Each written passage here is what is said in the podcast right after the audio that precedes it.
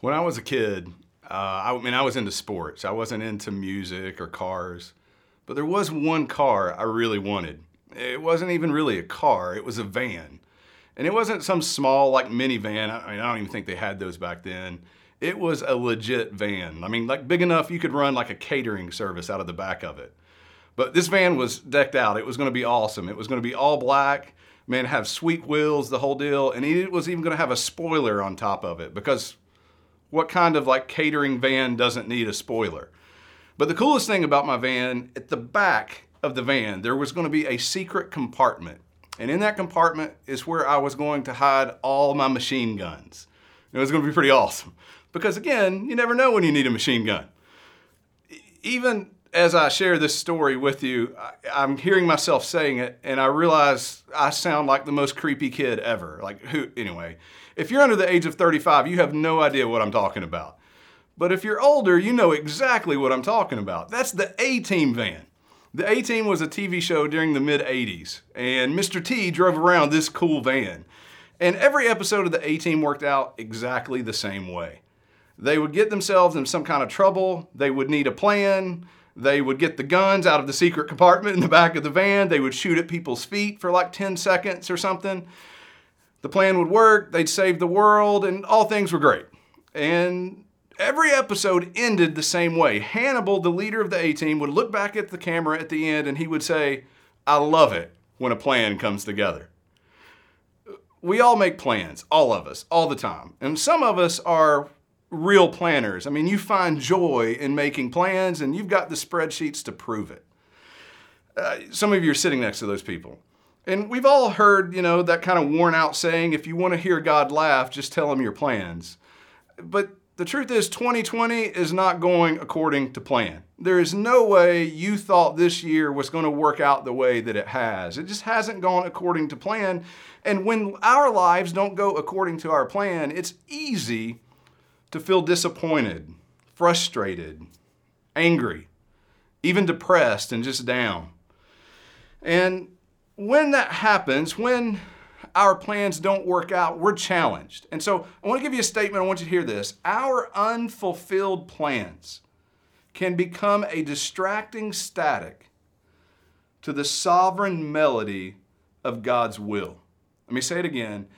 Our unfulfilled plans can become a distracting static to the sovereign melody of God's will. Since I'm talking about life in the 80s, some of you guys will remember listening to radios when you would travel.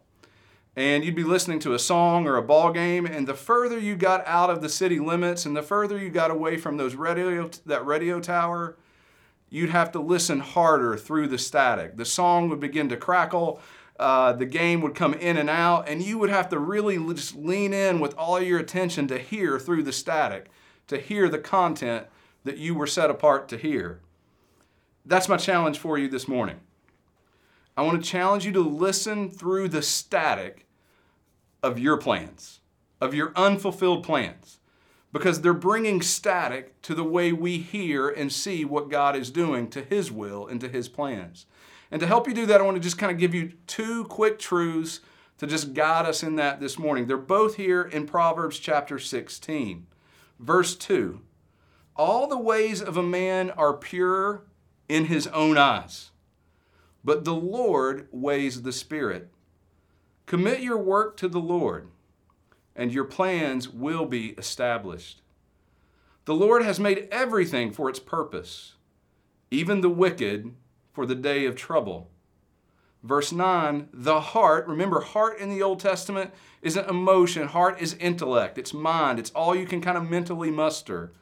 The heart of man plans his ways, but the Lord establishes his steps. Couple things, here they are really quick. First, all our plans seem right to us. All our plans seem right to us. They seem pure to us. They make sense to us. And so we have to acknowledge something. We have to acknowledge our propensity to be self deceived, to think our plans are better than what they are.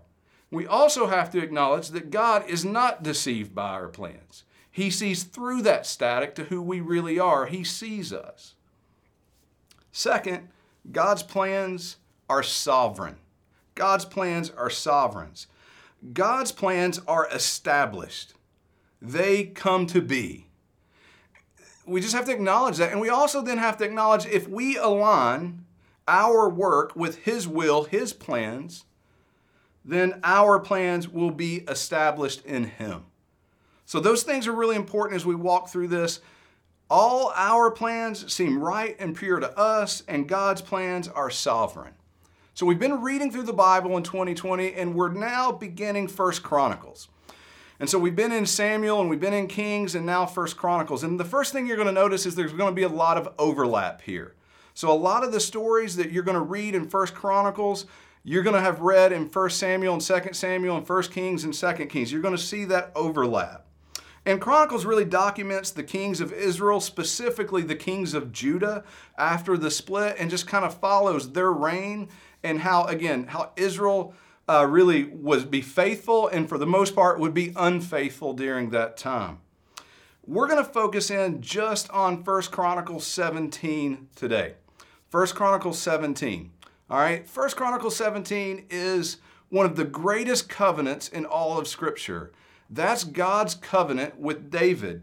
We read about that earlier in 2 Samuel 17 or 2 Samuel 7 as well. But as we do this, I want you to pause and I want you to catch something. All this begins with a plan. David has a plan.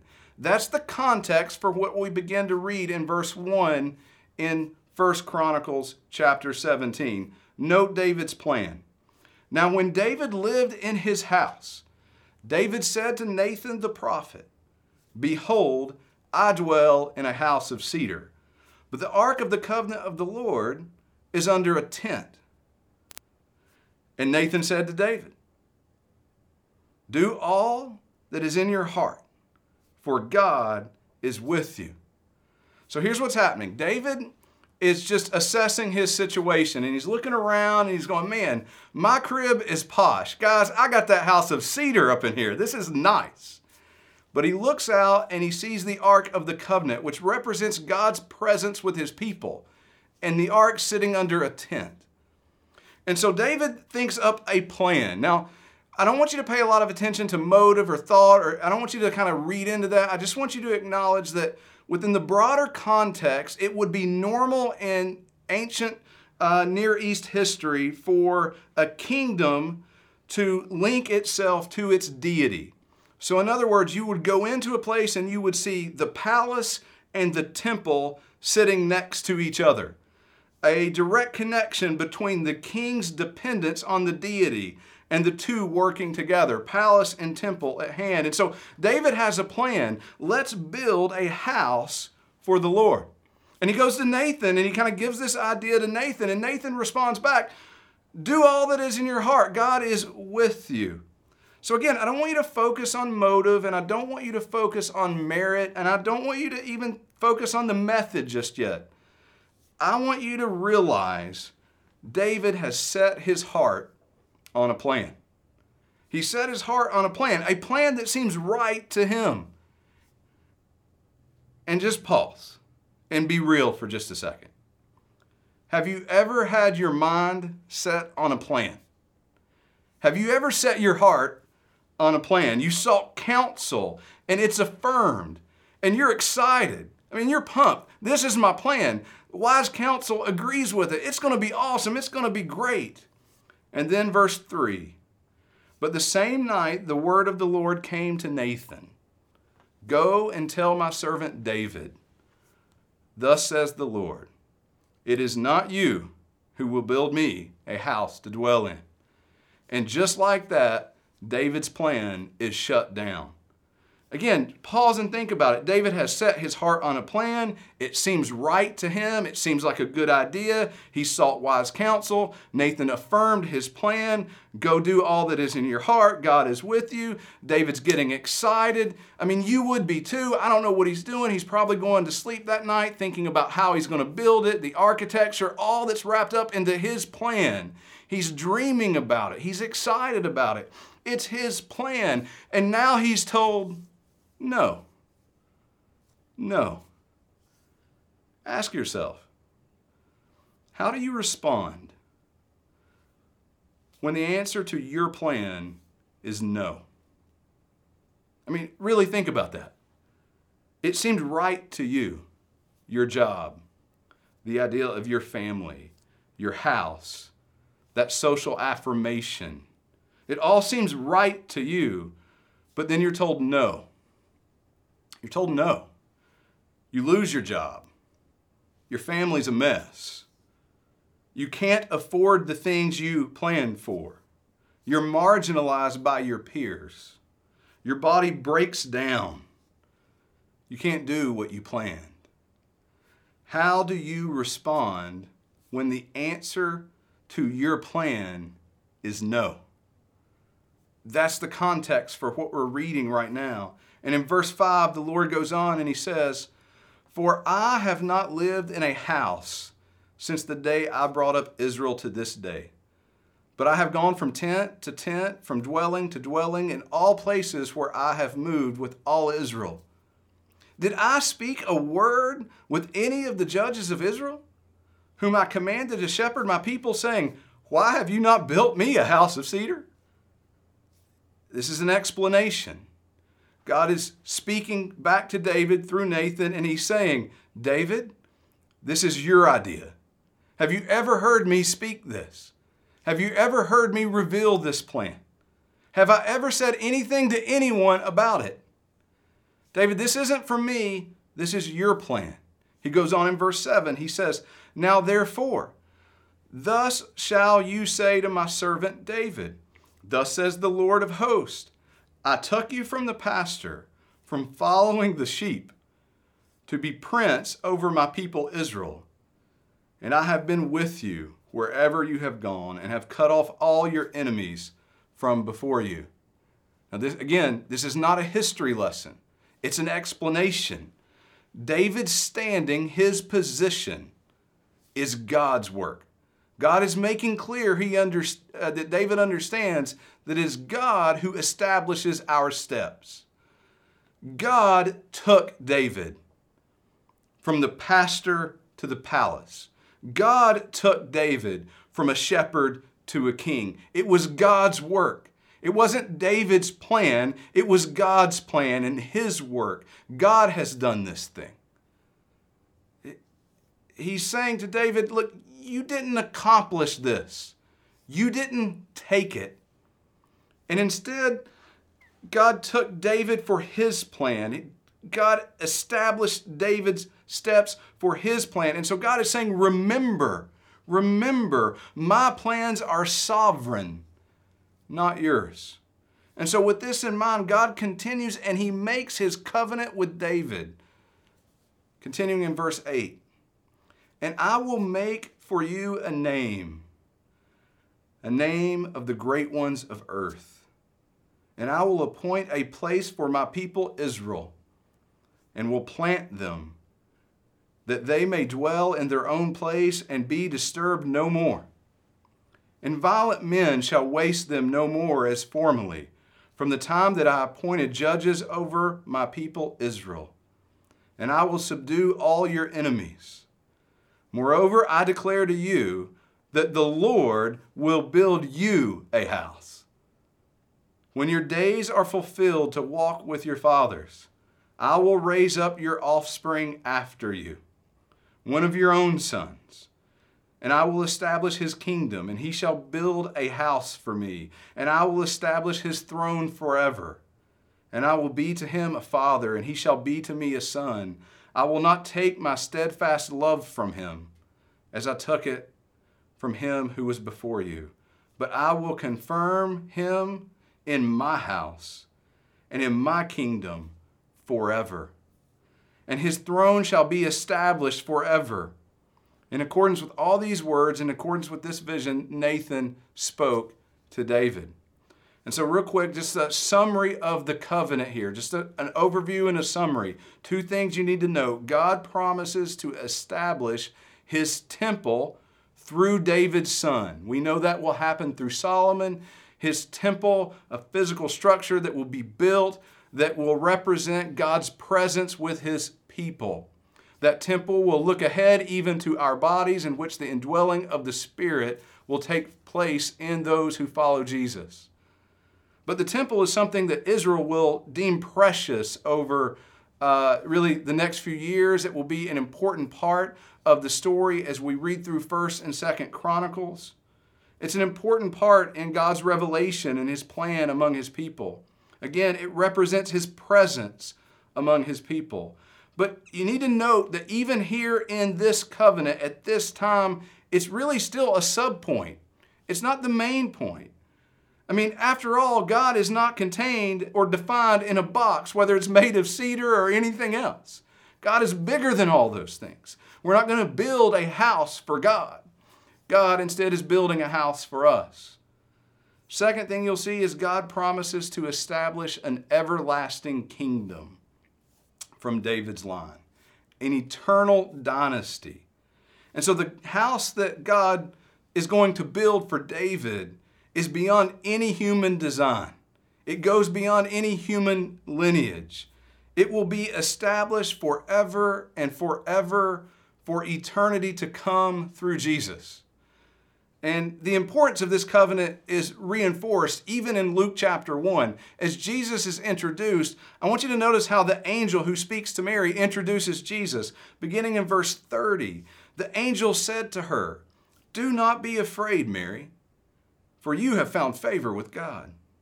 And behold, you will conceive in your womb and bear a son, and you shall call his name Jesus. He will be great and he will be called Son of the Most High. And the Lord God will give to him the throne of his father David, and he will reign over the house of Jacob forever. And of his kingdom there will be no end. The angel of the Lord, revealing to Mary that God was taking on flesh. I want you to think of all the ways that introduction could have happened. But this angel, appointed by God, reveals the very Son of God and the Savior of the world to come through this covenant promise to David. That there will be a descendant of yours who will sit on the throne forever. Forever. And so, for all of us here who are in Jesus, we're in Christ Jesus, we are Jesus followers, we are adopted into the family of God, and Christ is our King, not just for a generation, but for all of eternity. And he comes in that line of David. He is the fulfillment of the promise the Father gave to David all the way back here into Chronicles. And if you're here and you're listening to this, and there's never been a point in time in your life where you have repented and placed saving faith in Christ, you need to know that Jesus is the fulfillment of the Redeemer. He is the King of kings and Lord of lords. He is the only one. And there is only salvation, and there is only eternal life in Him. And as we read through these things and as we wrestle with God's Word, I pray that wherever you're sitting and wherever you're watching this, that the realization, the revelation of God taking on flesh, fulfilling the promise that's given to David, that a descendant of his would reign forever and ever. Lord, I just pray that that truth would saturate your mind and your heart right where you sit. That you would come to understand there is only one God and he has revealed himself through Jesus, the fulfillment of this covenant with David. This, this covenant's huge, it's enormous, but what I don't want you to miss, and what I want us as the church to wrestle with this morning, it could have easily been dismissed by David. David could have easily set this aside. You say, well, what? That's a huge promise. Well, it is if you're looking at it back but if you're in that moment and you're selfish, like I'm selfish, maybe you're not, but I'm pretty selfish. All these promises are things that happened well after David. It's his legacy and his lineage. If he were self focused, he, he might think, well, what about me now? And what about the things I want now? And what about my plans? God, I know these are your plans, but what about my plans. If you don't think that's true, think of Esau. Remember, Esau sold out his birthright and his place in the covenant for a bowl of soup, a bowl of stew. But David doesn't respond that way. Verse 16 Then King David went in and sat before the Lord and said, Who am I? O Lord God, and what is my house that you have brought me thus far? And this was a small thing in your eyes, O God. You have spoken of your servant's house for a great while to come, and have shown me future generations, O Lord God. And what more can David say to you for honoring your servant? For you know your servant for your servant's sake, O Lord, and according to your own heart, you have done all this greatness in making known all these great things. There is none like you, O Lord, and there is no God besides you, according to all we have heard with our ears. That's our big truth today. God does great works for our sake according to his purpose. You see that right there in verse 19. For your servant's sake, O Lord, and according to your own heart, you have done all this greatness. I want to unpack that in just a few implications for you. A few big ideas. First, right response to God's plan rests in God's grace. David rests in God's grace. He says, Who am I? Who am I? What is my house? According to your own heart. He says, You know me. I mean, think about who's saying this. David going, if you really want to be harsh on David, he's a murderer. Uh, today we would call him a rapist. We would look at David and say he's a horrible leader that made decisions that cost the lives of thousands of his people. And he looks back at the Lord and he says, You know me. You're not deceived by me. You know me. There is no illusion of David's merit. There is none. See, there's nothing we add to God's plan. Right response to God's plan rests in God's grace.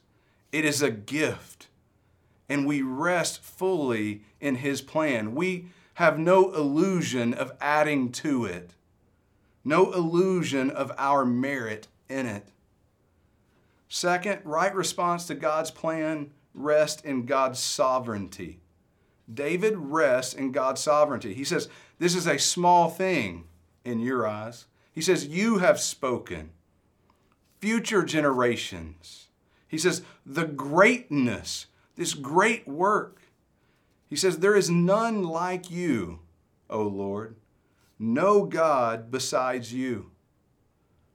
There is no illusion of a second authority.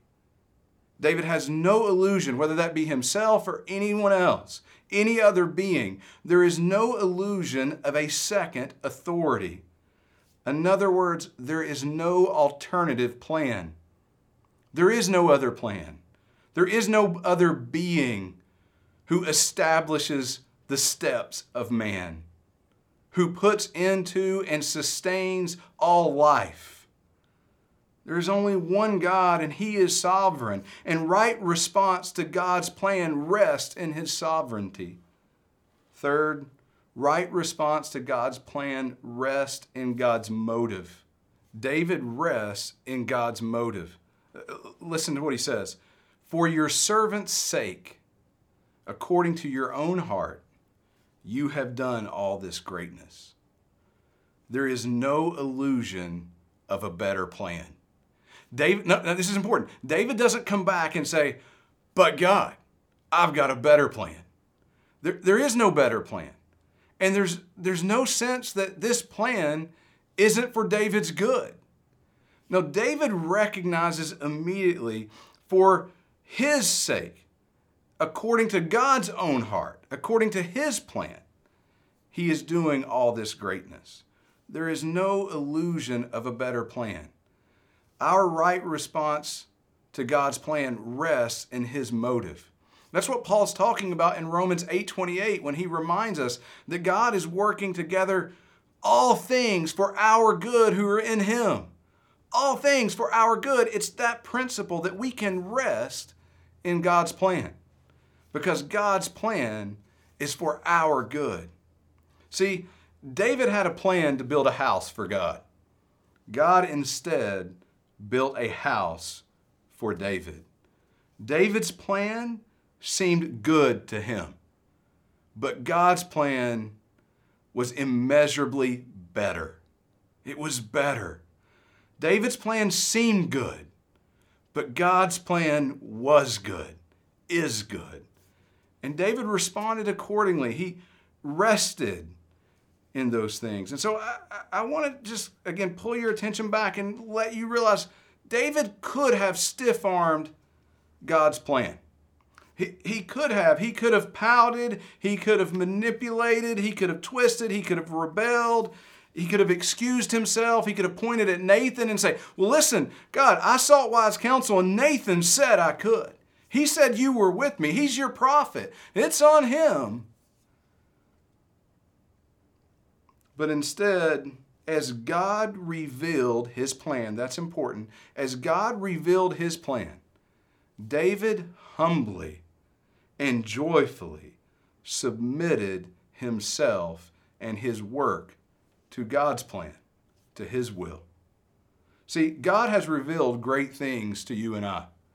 His word is filled with promises that are just mind blowing, great things, good things for you and I. But we lose our ear for them. The static of our plans for lesser things that seem good to us, that static grows louder and louder. And it becomes a distraction from our eternal covenant with Christ. And we tend to want to hold on to the illusions of our plan. And as we try to hold on to our plans that will not be fulfilled, we bear the fruit of those unfulfilled plans frustration, despair, depression, anger. Church, you have to let go of your plans.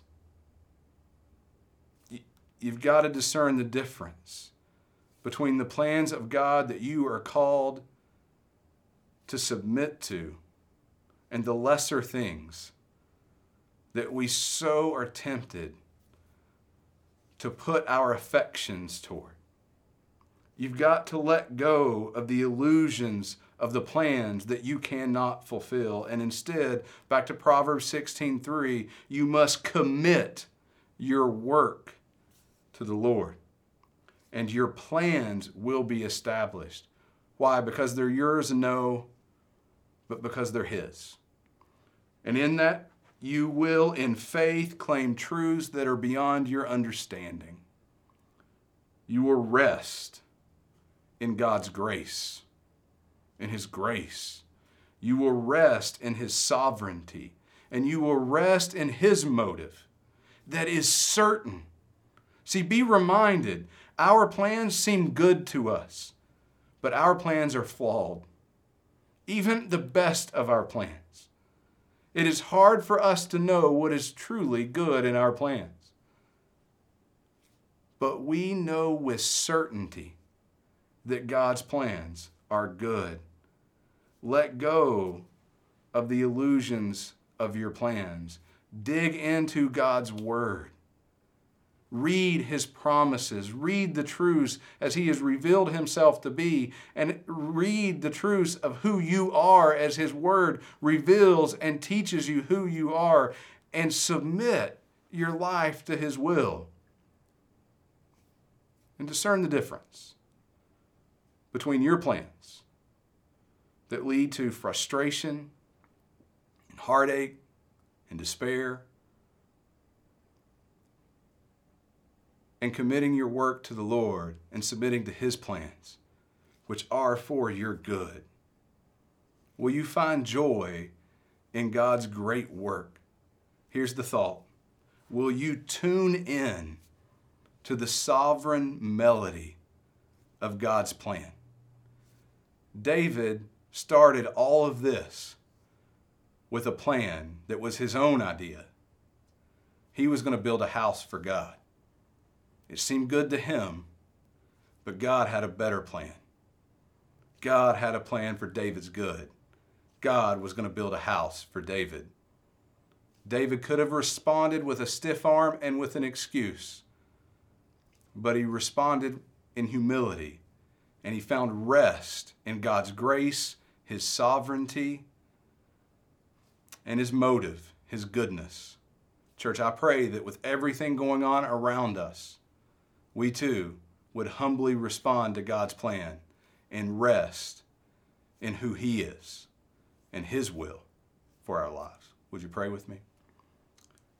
Heavenly Father, you are good and your plans are good. Give us the boldness and the faithfulness to commit our lives to your work and to align our will, our plan with you. May we trust and find rest in your grace, in your sovereignty, and in your motive. Father, you are good, and everything you have for us is good. May we rest in you. May we abide in your Son, Jesus. And may your plans, your will be done in our life. In Jesus' name we pray. Amen.